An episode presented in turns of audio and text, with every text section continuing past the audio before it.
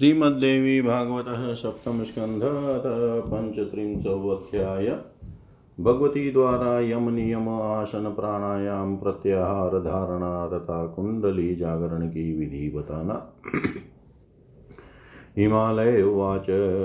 योगं वद महेशानि साङ्गं संवेदप्रदायकं कृतेन येन योग्योऽहं भवेयं तत्प्रदर्शने। देव्युवाच। न योगो न वशः पृष्ठे न भूमौ न रसातले ऐक्यं जीवात्मनो राहुर्योगं योगविशारदा। तत्प्रत्यु आहाषणाख्याता योगविघ्नकरानग, कामक्रोधो, लोभमोहो, मदमात्सर्यसंज्ञको, योगाङ्गेरेव भित्त्वा तान् योगिनो योगमाप्नुयो, यमं नियममासन् प्राणायामो ततः परम्। प्रत्याहारं, धारणाख्यं, ध्यानं, सार्धं समाधिना अष्टाङ्गान्याहुरेतानि योगिनां योगसाधने। अहिंसा सत्यम् अस्तेयं ब्रह्मचर्यं दयार्जवं क्षमा धृतिर्मितिहार शोचं चेति यमादश।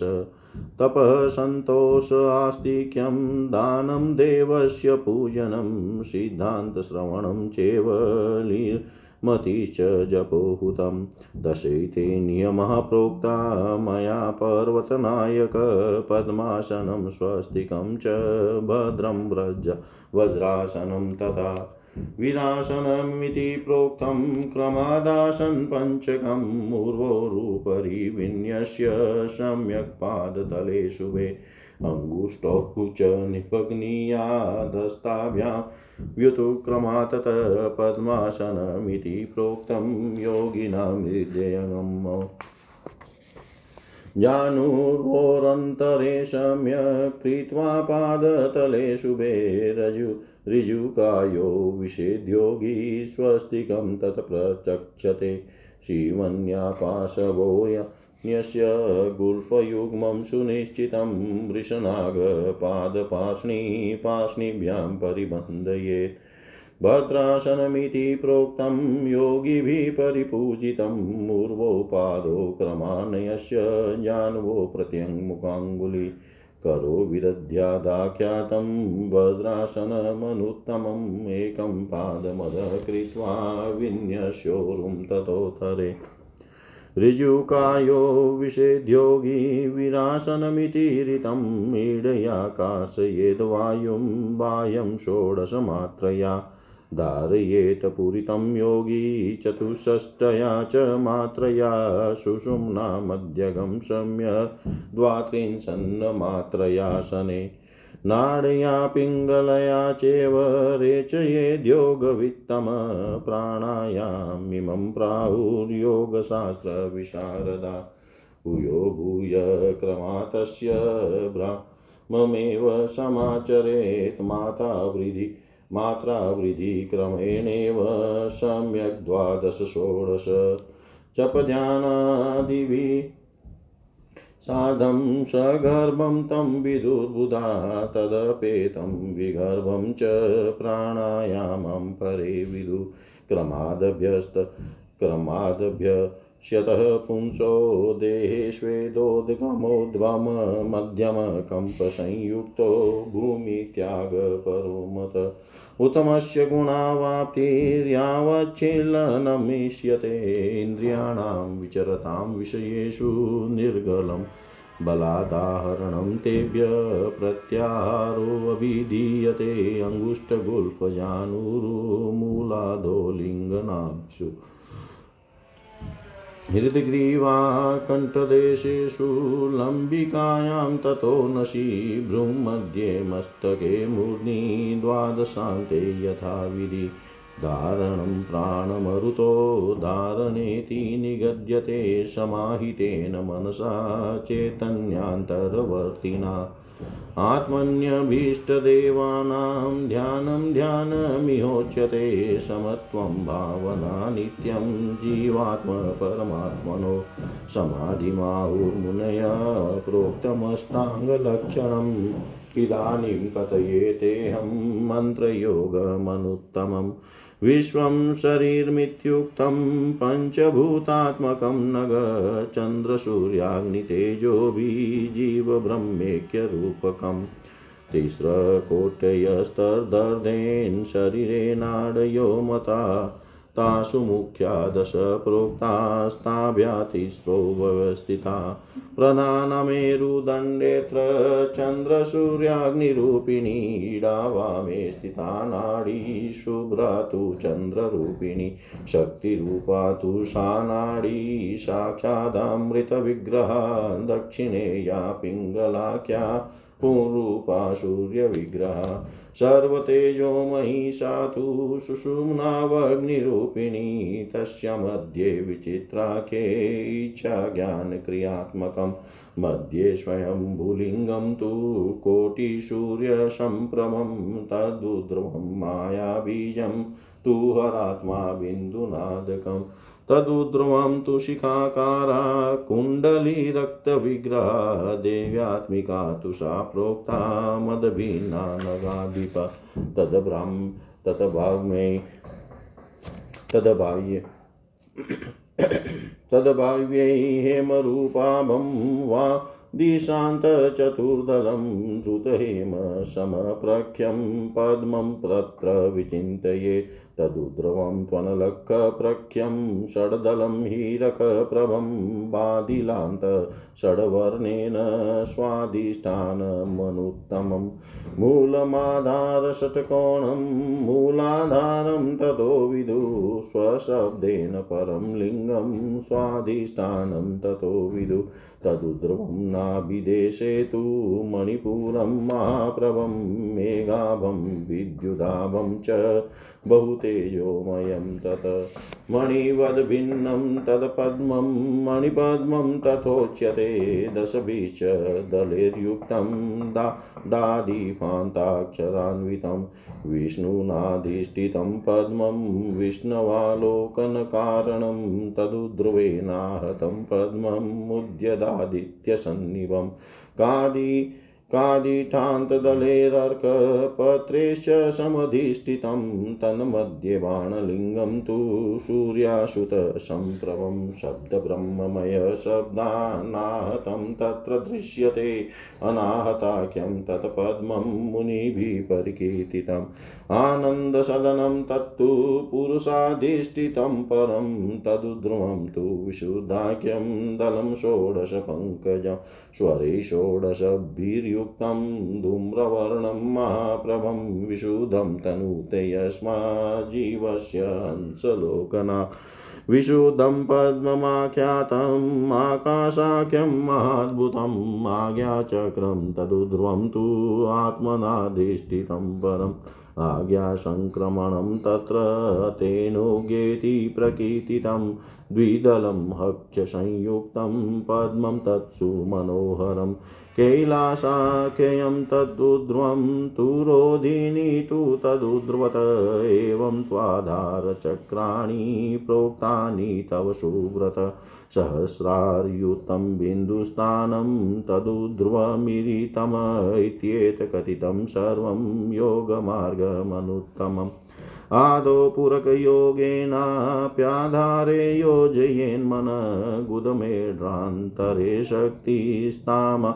कुञ्चय प्रबोधये लिङ्गभेदक्रमेणेव बिन्दुचक्रं च प्रापये शम्भुनाथां परां शक्तिमेकीभूतां विचिन्तये तत्रोत्थितामृतं यत्तु द्रुतलाक्षा रसोपमं पाययित्वा तु तां शक्तिं मायाख्यां योगसिद्धिता षट्चक्रदेवतास्तत्र सन्तर्पयामृतधारया आनयेतेन मार्गेण मूलाधारं ततः सुधि।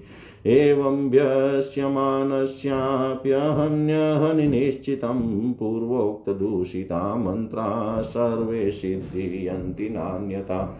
जरामरणदुःखाद्यै मुच्यते भवबन्धनात् ये गुणा सन्ति देव्या मे जगन्मातुर्यथा तथा। ते गुणासाधकवरे भवन्त्येव न चान्यथा इत्येवं कथितं तात वायुधारणमुत्तमम्।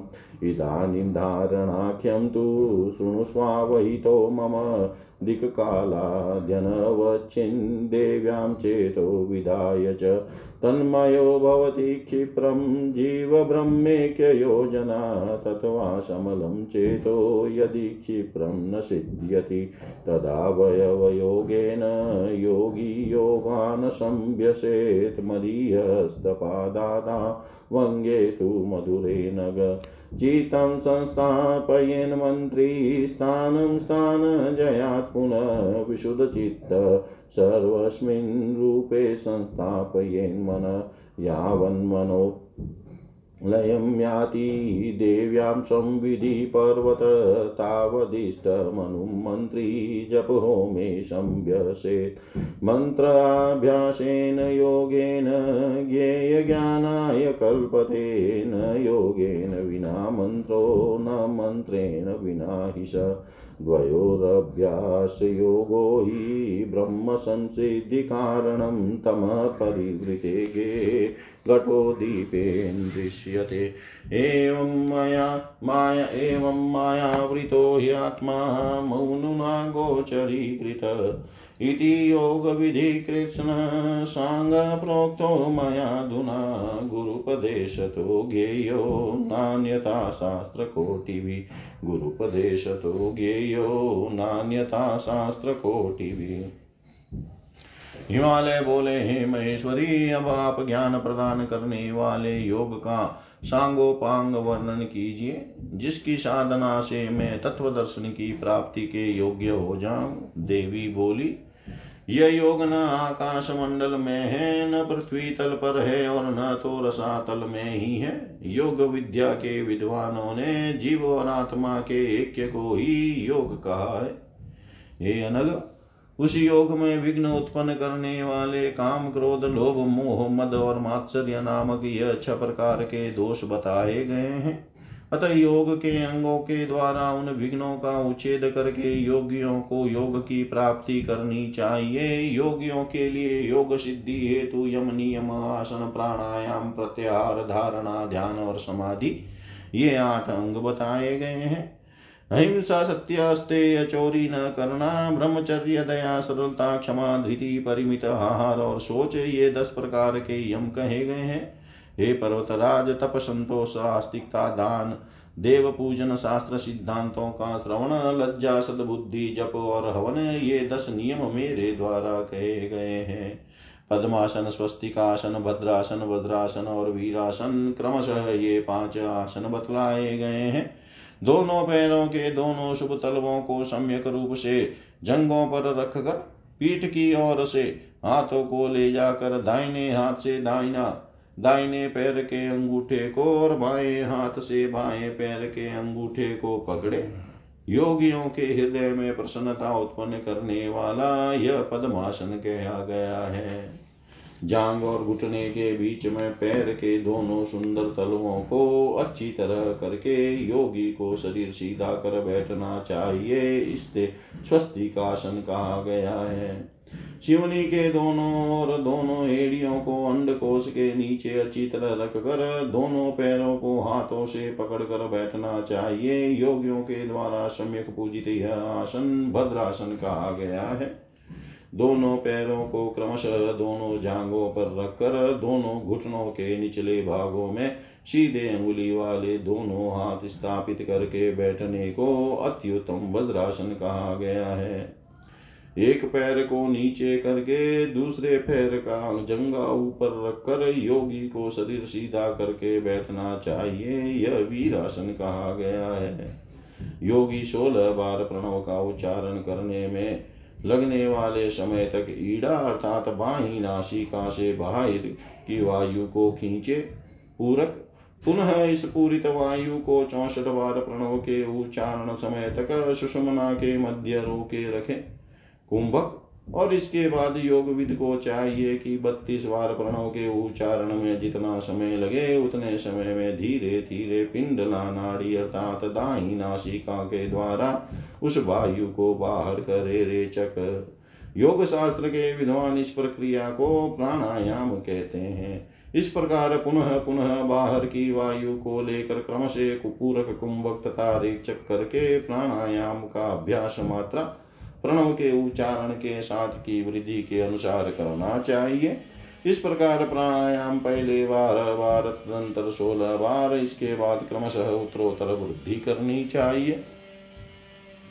जो प्राणायाम अपने इष्ट के जप ध्यान आदि से युक्त हो सा, होता है, उसे विद्वजनों में सगर्भ प्राणायाम और उस जप ध्यान से रहित प्राणायाम को विगर्भ प्राणायाम कहा है। इस प्रकार क्रम से अभ्यास करते हुए मनुष्य के शरीर में पसीना आ जाए तो उसे अधम कंपन उत्पन्न होने पर मध्यम और ज़मीन छोड़कर ऊपर उठने पर उत्तम प्राणायाम कहा गया है। जब तक उत्तम प्राणायाम तक न पहुँचा जाए, तब तक अभ्यास करते रहना चाहिए। अपने अपने विषयों में स्वच्छंद रूप से विचरण करती हुई इंद्रियों को, उन विषयों से बलपूर्वक हटाने को प्रत्याहार कहा जाता है। अंगूठा, एड़ी, घुटना जांग गुदा लिंग, नाभि, हृदय, ग्रीवा, कंठ, भ्रूमध्य और मस्तक, इन बारह स्थानों में प्राण वायु को विधि पूर्वक धारण किए रखने की को धारणा के कहा जाता है। चेतना आत्मा में मन को स्थित करके एकाग्रचित होकर अपने भीतर अभिष्ट देवता का संतन चिंतन करने को ध्यान कहा जाता है। मुनियों ने जीवात्मा और परमात्मा में नित्य समत्व भावना रखने को समाधि कहा है, यह मैंने आपको अष्टांग योग का लक्षण बतला दिया। अब मैं आपसे उत्कृष्ट मंत्र योग का वर्णन कर रही हूँ। हे नग, इस पंचभूतात्मक शरीर को विश्व कहा जाता है। चंद्र, सूर्य और अग्नि के तेज से युक्त होने पर ईड़ा, पिंगला, सुषुमना में योग साधन से जीव ब्रह्म की एकता होती है। इस शरीर में साढ़े तीन करोड़ नाड़ियाँ बताई गई है। इसमें दस नाड़ियाँ मुख्य कही गई है। उनमें भी तीन नाड़ियों को प्रधान कहा गया है, चंद्र, सूर्य तथा अग्नि स्वरूपिणी। ये नाड़ियाँ मेरुदंड में व्यवस्थित रहती है। चंद्र रूपिणी श्वेत ईड़ा नाम की इसके बाई और स्थित है। शक्ति रूपा व ईड़ा नाड़ी साक्षात अमृत स्वरूपिणी है। दाई और जो पिंगला नामक नाड़ी है, वह पुरुष रूपिणी तथा सूर्य मूर्ति है। उनके बीच में जो सर्वतेजोमयी तथा अग्नि रूपिणी नाड़ी स्थित है, वह सुषुम्ना है। उसके भीतर विचित्र नामक नाड़ी स्थित है और उसके भीतर इच्छा क्रिया क्रिया शक्ति से संपन्न करोड़ों सूर्य के समान, सूर्यों के तेज के समान स्वयं भूलिंग है। इसके ऊपर बिंदुनाथ चंद्र सहित हरात्मा, हकार, रेफ तथा इकार स्वयं माया बीज रेम विराजमान है। उसके ऊपर रक्त विग्रह वाली शिखा के आकार की कुंडलिनी है। हे पर्वतराज, हिमालय व देवात्मिका कही गई है और मुझसे अभिन्न है। कुंडलिनी के बाह्य भाग में श्रवण वर्ण के चतुर्दल कमल मूल आधार का चिंतन करना चाहिए, जिस पर वह स, ये चार बीजाक्षर स्थित है। उसके ऊपर छह दल वाला उत्तम स्वादिष्टान पद्म स्थित है, जो अग्नि के समान तेजो में, हीरे के चमक वाला और बल इन छह बीजाक्षरों से युक्त है। आधार षटकोण पर स्थित होने के कारण मूल आधार तथा स्व शब्द से परम लिंग को इंगित करने के कारण स्वादिष्टान संज्ञा है।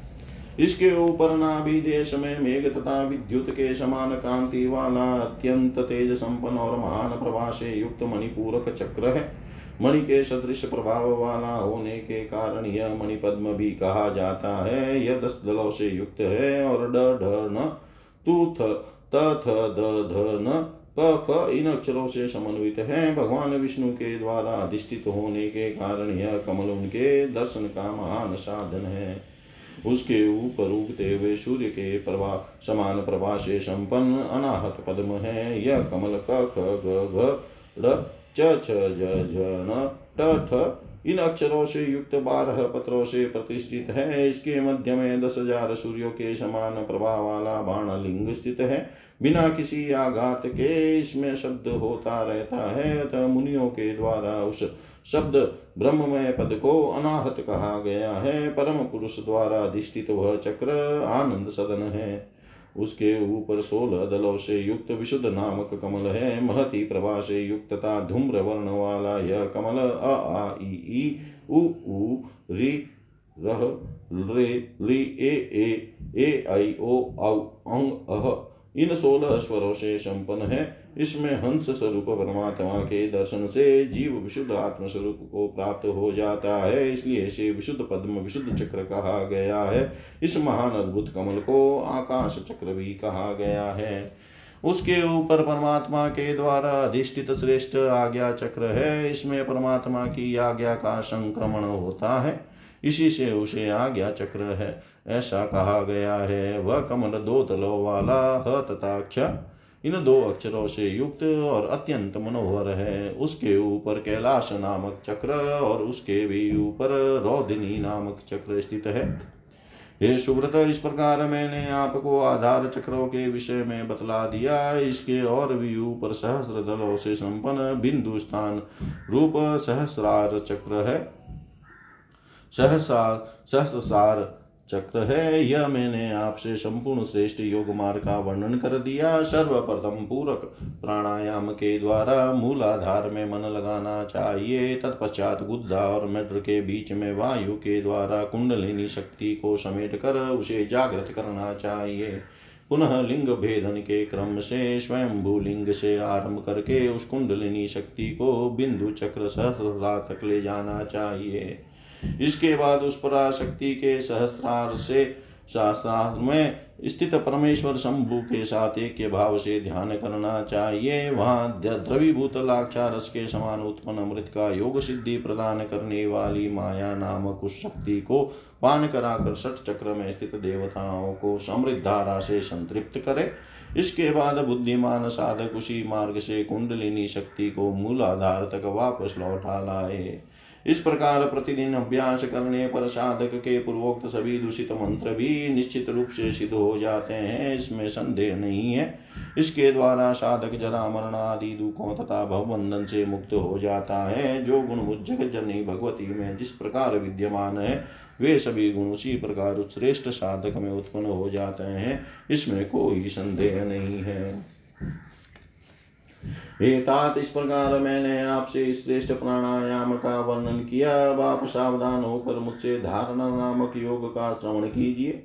दिशा काला आदि से अपरिचिन्न मुझ भगवती में चित स्थिर करके जीव और ब्रह्म का ऐक्य हो जाने से शीघ्र ही साधक तन्मय हो जाता है। और यदि चित्त के मलयुक्त रहने के कारण शीघ्रता पूर्वक सिद्धि प्राप्त न हो तो योगी को चाहिए कि मेरे विग्रह के अंगों में अपना मन स्थित करे। निरंतर योग का अभ्यास करता रहे। पर्वत साधक को मेरे कर चरण आदि मधुर अंगों में चित्त को एक एक करके केंद्रित करना चाहिए और इस प्रकार विशुद्ध चित्त होकर उसे मेरे समस्त रूप में मन को स्थिर करना चाहिए। हे पर्वत, जब तक ज्ञान रूपिणी मुझ भगवती में मन का लय न हो जाए, तब तक मंत्र जाप को जापक को जप होम के द्वारा अपने इष्ट मंत्र का अभ्यास करते रहना चाहिए। मंत्राभ्यास योग के द्वारा ज्ञेय तत्व का ज्ञान प्राप्त हो जाता है। योग के बिना मंत्र सिद्ध नहीं होता और मंत्र के बिना योग सिद्ध नहीं होता। अतः योग और मंत्र इन दोनों का अभ्यास योग ही ब्रह्म सिद्धि का साधन है। अंधकार से आचादित घर में स्थित घड़ा दीपक के प्रकाश में दिखाई देने लगता है। इसी प्रकार माया से आवृत आत्मा मंत्र के द्वारा दृष्टि गोचर होने लगता है। इस प्रकार मैंने अंगों सहित संपूर्ण योग विधि इस समय आपको बतला दी। गुरु के उपदेश से ही यह योग जाना जा सकता है। इसके विपरीत करोड़ों शास्त्रों के द्वारा भी यह प्राप्त नहीं किया जा सकता। इति श्रीमद्देवी भागवते महापुराणे अष्टादशसाहस्र्यां संहितायां सप्तमस्कन्धे देवी गीतायां मन्त्रसिद्धिसाधनवर्णनं नाम पञ्चत्रिंशोऽध्याय। सर्वं श्रीशां सदाशिवार्पणम् अस्तु। ॐ विष्णवे नम, ॐ विष्णवे नम, ॐ विष्णवे नमः। श्रीमद्देवी भागवत सप्तम स्कंद अध्याय भगवती के द्वारा हिमालय को ज्ञानोपदेश ब्रह्म स्वरूप का वर्णन। देव्युवाच। इत्यादि योगयुक्तात्मा ध्यायेन् माँ ब्रह्मरूपिणीं भक्त्या निर्व्याजया राजन्नाशसे समुपस्थितः। आविः सन्निहितं गुवाचरं नाम महत्पदम् अत्रे तत्सर्वम् अर्पितमे जत्प्राणनिमिषच्य यत् एतज्जानतः सत्सद्वरेण्यं परं विज्ञानाद्यस्तद्वरिष्ठं प्रजानां यदर्चिं मद्यद्गुण गुण यदचिमध्यन्नुभ्योऽणु च यस्मिन् लोकानिहिता लोकनिश्च तदेतदक्षरं ब्रह्म स प्राणस्तदुवाङ्मन तदेतत्सत्यममृतं तद्वेधव्यं सौम्यं विधि धनुगृहीत्वोपनिषेदं मास्त्रं शरणं हि उपासानिश्चितं सन्ध्ययेत् आयम्य तद्भावगतेन चेतसा लक्ष्यं तदेवाक्षरं सौम्यं विधि। प्रणवो धनुषरो ह्यात्मा ब्रह्मतलक्षयमुच्यते, अप्रमतेन वेधव्यं सर्वतन्मयो भवेत्। यस्मिन् ध्योश्च पृथिवी चान्तरिक्षमूतं मनः स प्राणेश्च सर्वे। तमेवेकं जानतात्मान्मया वाचो विमुञ्चतामृतस्येष शेषु सेतु। हरा इव रत्नाभो सहता यत्र नाडय स एषोऽन्तश्चरते बहुधा जायमान। ॐमित्येवं ध्यायतात्मानं स्वस्तिव पाराय तमस परस्तात् दिव्यै ब्रह्मपुरे व्योम्नि आत्मा सम्प्रतिष्ठितः। मनोमय प्राणशरीरनेता प्रतिष्ठितन्तोऽने हृदयं सन्निधाय तद्विज्ञानेन परिपश्यन्ति धीरानन्दरूपमृतं यद्विभाति विद्यते हृदयग्रन्थि छिद्यन्ते सर्वसंशया क्षीयन्ते चास्य कर्माणि तस्मिन् दृष्टे परावरे। हिरण्मये परे कोशे विराजं ब्रह्मनिष्कलं तत्रुग्रं ज्योतिषां ज्योतिस्तद्यदात्मविदो विदु। न तत्र सूर्यो भाति, न चन्द्रतारकं नेमा विद्युतो भान्ति कुतोऽयमग्निः तमेव भान्तमनुभाति सर्वं तस्य भाषा सर्वमिदं विभाति। ब्रह्मो ब्रह्मे वेदममृतं पुरस्ताद् ब्रह्म, पश्चाद् ब्रह्म दक्षिणतश्चोत्तरेण, अधश्चोध्रुवं च प्रसृतं ब्रह्मे वेदं विश्वं वरिष्ठम्। एतादृगनुभवो यस्य स कृतार्थो नरोत्तम। ब्रह्मभूतप्रसन्नात्मा न शोचति, न काङ्क्षति।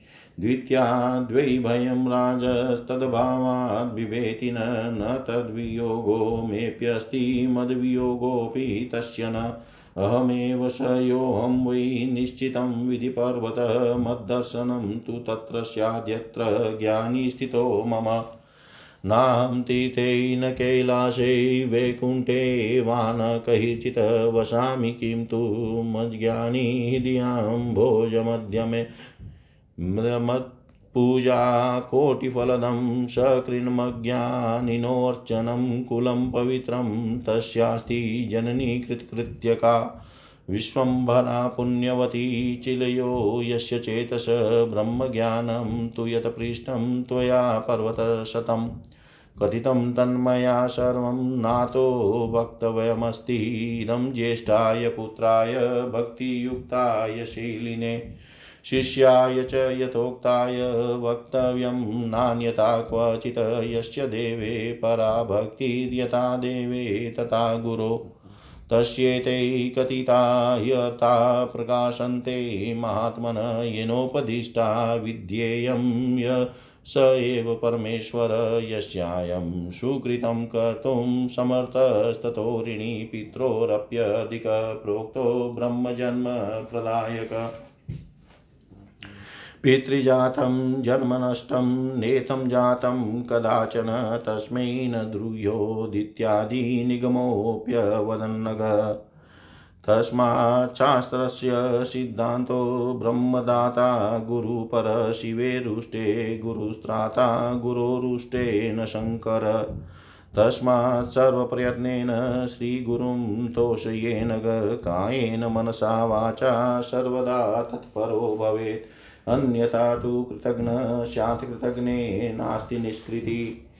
इन्द्रियेणार्थ वर्णायोक्ता शिरचेदप्रतिज्ञया अश्विभ्यां कथने तस्य शिरचिह्नं च वज्रिणा स्वीयं तच्चिरो नष्टं दृष्ट्वा वेद्यो सुरोत्तमो पुनः संयोजितं स्वीयं ताभ्यां मुनिशिरस्तदा इति सङ्कटसम्पाद्या ब्रह्मविद्यानगाधिपलब्धा येन सदन्यशातकृत्कृत्यश्च भूधर लब्धा येन सदन्यशातकृत्कृत्यश्च भूधर।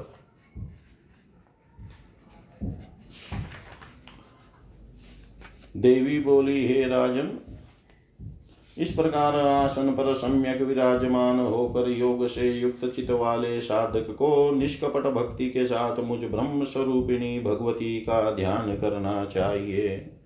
जो प्रकाश स्वरूप सबके अत्यंत समीप स्थित हृदय रूपी गुफा में स्थित होने के कारण गुआचर नाम से प्रसिद्ध परम तत्व है। उसी में जितने भी चेष्टा युक्त श्वास लेने वाले तथा नेत्र खोलने, मुंदने वाले प्राणी हैं, वे सब उस ब्रह्म में ही कल्पित हैं। जो सतकारण रूप माया तथा असत कार्य रूप जगत इन दोनों की उपे अपेक्षा श्रेष्ठ प्राणियों के ज्ञान से परे, अर्थात उनके ज्ञान का विषय सर्वोत्कृष्ट तथा सबको प्रकाशित करने वाला अणु से भी अणु सूक्ष्म है और जिसमें सभी लोग तथा उसमें रहने वाले प्राणी स्थित है, उस ब्रह्म को आप लोग जानिए। जो अक्षर ब्रह्म है, वही सबका प्राण है, वही वाणी है, वही सबका मन है, वही परम सत्य तथा अमृत स्वरूप है। अतः हे सौम्य पर्वतराज, उस भेदन करने योग्य ब्रह्म स्वरूप का स्वरूप लक्ष्य का भेदन करो। हे सौम्य, उपनिषद रूपी महान धनुशास्त्र लेकर उस पर उपासना द्वारा तीक्ष्ण किए गए बाण को स्थापित करो और इसके बाद विषयों से विरक्त हो भगवत भाव भावित चित्त के द्वारा उस बाण को खींच कर उस अक्षर रूप ब्रह्म को लक्ष्य करके वेदन करो। प्रणव धनुष जीवात्मा बाण और ब्रह्म उसका लक्ष्य कहा जाता है। प्रमाद रहित तो होकर उसका भेदन करना चाहिए और बाण की भांति उसमें तन्मय हो जाना चाहिए, जिसमें स्वर्ग, पृथ्वी, अंतरिक्ष और संपूर्ण प्राणों के सहित मन ओतप्रोत है, उसी एकमात्र पर ब्रह्म को जानो और अन्य बातों का परित्याग कर दो। भव सागर से पार होने के लिए यही अमृत का सेतु है। रथ के चक्के में लगे अरों की भांति जिस हृदय में शरीर की नाड़ियाँ एकत्र स्थित है, उसी हृदय में विविध रूपों में प्रकट होने वाला पर ब्रह्म निरंतर संचरण करता है। संसार समुद्र से पार होने के लिए ओम इस प्रणव मंत्र के जप से परमात्मा का ध्यान करो। आपका कल्याण हो, वह परमात्मा अंधकार से सर्वता परे ब्रह्म लोक स्वरूप दिव्य आकाश हृदय में प्रतिष्ठित है। वह पर ब्रह्म मनोमय है और सबके प्राण तथा शरीर का नियमन करता है। वह समस्त प्राणियों के हृदय में निहित रहकर अनमय स्थूल शरीर में प्रतिष्ठित है, जो आनंद स्वरूप तथा अमृतमय परमात्मा सर्वत्र सर्वत्र प्रकाशित हो रहा है। उसे विज्ञान अपरोक्षानुभूति के द्वारा बुद्धिमान पुरुष भली भांति दृष्टिगत कर लेते हैं। उस कार्य कारण रूप परमात्मा को देव देख लेने पर इस जीव के हृदय की ग्रंथि का भेदन हो जाता है। अर्थात अनात्म पदार्थों में स्वरूपाध्यास समाप्त हो जाता है, सभी संदेह दूर हो जाते हैं और सभी कर्म क्षीण हो जाते हैं। वह निष्कल व्यापक ब्रह्म स्वर्णमय परकोश, आनंदमय कोश में विराजमान है। वह शुभ्र तथा परम प्रकाशित वस्तुओं का भी प्रकाशक है, उसे आत्मज्ञानी पुरुष ही जान पाते हैं। वहाँ न तो सूर्य प्रकाश फैला सकता है, न चंद्रमा और न तारों का समुदाय ही, न ये बिजलियाँ ही वहाँ प्रकाशित तो हो सकती है। फिर यह लौकिक अग्नि कैसे प्रकाशित हो सकती है? उसी के प्रकाशित होने पर सब प्रकाशित होते हैं। यह संपूर्ण जगत उसी के प्रकाश से आलोकित होता है। यह अमृत स्वरूप ब्रह्म ही आगे है। यह ब्रह्म ही पीछे है और यह ब्रह्म ही दाहिनी तथा बाई और स्थित है। यह ब्रह्म ही ऊपर तथा नीचे फैला हुआ है। यह समग्र जगत सर्वश्रेष्ठ ब्रह्म ही है। जिसका इस प्रकार का अनुभव है, वह श्रेष्ठ मनुष्य कृतार्थ है। ब्रह्म को प्राप्त पुरुष नित्य प्रसन्नचित रहता है, वह न शोक करता है और न किसी प्रकार की आकांक्षा रखता है। हे राजन, भय दूसरे हुआ करता है। द्वेत भाव न रहने पर संसार से भय नहीं होता। उस ज्ञानी से मेरा कभी वियोग नहीं होता और मुझसे उस ज्ञानी का वियोग कभी नहीं होता। हे पर्वत, आप यह निश्चित जान लीजिए कि मैं ही वह हूँ और वही मेरा स्वरूप है। जिस किसी भी स्थान में ज्ञानी रहे, उसको वही मेरा दर्शन होता रहता है। मैं कभी भी न तीर्थ में, न कैलाश पर और न तो वैकुंठ में ही निवास करती हूँ। मैं केवल अपने ज्ञानी भक्त के हृदय कमल में निवास करती हूँ। मेरे ज्ञान परायण भक्त की एक बार की पूजा मेरी करोड़ों पूजाओं का फल प्रदान करती है। जिसका चित चित स्वरूप ब्रह्म में लीन हो गया, उसका कुल पवित्र हो गया। उसकी जननी कृतकृत्य हो गई और पृथ्वी उसे धारण करके पुण्यवती हो गई। हे पर्वत श्रेष्ठ आपने जो ब्रह्म ज्ञान के संबंध में पूछा था, वह सब मैंने बता दिया। अब इसके आगे बताने योग्य कुछ शेष नहीं है। भक्ति संपन्न तथा शीलवान ज्येष्ठ पुत्र तथा इसी प्रकार के गुण वाले शिष्य को इसे बताना चाहिए। किसी दूसरे से इसे कभी प्रकाशित नहीं करना चाहिए। जिसकी परम देव परमेश्वर में परम भक्ति है तथा जिस प्रकार परमेश्वर में है उसी प्रकार गुरु में भी है। उस महात्मा पुरुष के हृदय में ही ये बताए हुए रहस्यमय अर्थ प्रकाशित तो होते हैं, जिसके द्वारा इस ब्रह्म विद्या का उपदेश दिया जाता है। वह साक्षात परमेश्वर ही है। उपदिष्ट विद्या का प्रत्युपकार करने में मनुष्य सर्वथा असमर्थ है, इसी इसलिए वह गुरु का सदा ऋणी रहता है। ब्रह्म जन्म प्रदान करने वाला ब्रह्म तत्व का साक्षात कराने वाला गुरु माता पिता से भी श्रेष्ठ कहा गया है। क्योंकि माता पिता से प्राप्त जीवन तो नष्ट हो जाता है, किंतु गुरु द्वारा प्राप्त ब्रह्म जन्म कभी नष्ट नहीं होता। हे पर्वत, तस्मै न द्रुयोत। अर्थात उन गुरु से द्रोह नहीं करना चाहिए, इत्यादि वचन वेद में, वेद ने भी कहे हैं। अतः शास्त्र सिद्धांत है कि ब्रह्म ज्ञान दाता गुरु सबसे श्रेष्ठ होता है। हे नग, शिव के रुष्ट होने पर गुरु रक्षा कर सकते हैं, किंतु गुरु के रुष्ट होने पर शंकर भी रक्षा नहीं कर सकते। अतः पूर्ण प्रयत्न से गुरु को संतुष्ट रखना चाहिए, तन मन वचन से सर्वदा गुरु परायण रहना चाहिए। अन्यथा कृतज्ञ होना पड़ता है और कृतज्ञ हो जाने पर उद्धार नहीं होता। पूर्व समय की बात है, अथर्व मुनि। अथवर्ण मुनि के द्वारा इंद्र से ब्रह्म विद्या की याचना किए जाने पर इंद्र ने अथर्व, अथर्वण मुनि को ब्रह्म विद्या इस शर्त पर बताई कि किसी अन्य को बताने पर आपका सिर काट लूँगा। अश्वनी कुमारों के याचना करने पर मुनि ने उन्हें ब्रह्म विद्या का उपदेश कर दिया और इंद्र ने मुनि का सिर काट लिया। तदनंतर सुरश्रेष्ठ दोनों वेद्यों ने उनके सिर को कटा देख कर घोड़े का सिर मुनि पर जोड़ दिया। हे बुधर हे पर्वतराज, इस प्रकार महान संकट से संपादित होने वाली ब्रह्म विद्या को जिसने प्राप्त कर लिया, वह धन्य तथा कृतकृत्य है। इति श्रीमद्देवी भागवते महापुराणे अष्टादशसहस्रायां संहितायाम्। सप्तम स्कंदे देवगीतायां ब्रह्मविद्योपदेशवर्णनं नाम षट्त्रिंशोऽध्याय सर्वं श्रीशां सदाशिवार्पणम् अस्तु। ॐ विष्णवे नम, ॐ विष्णवे नम, ॐ विष्णवे नमः।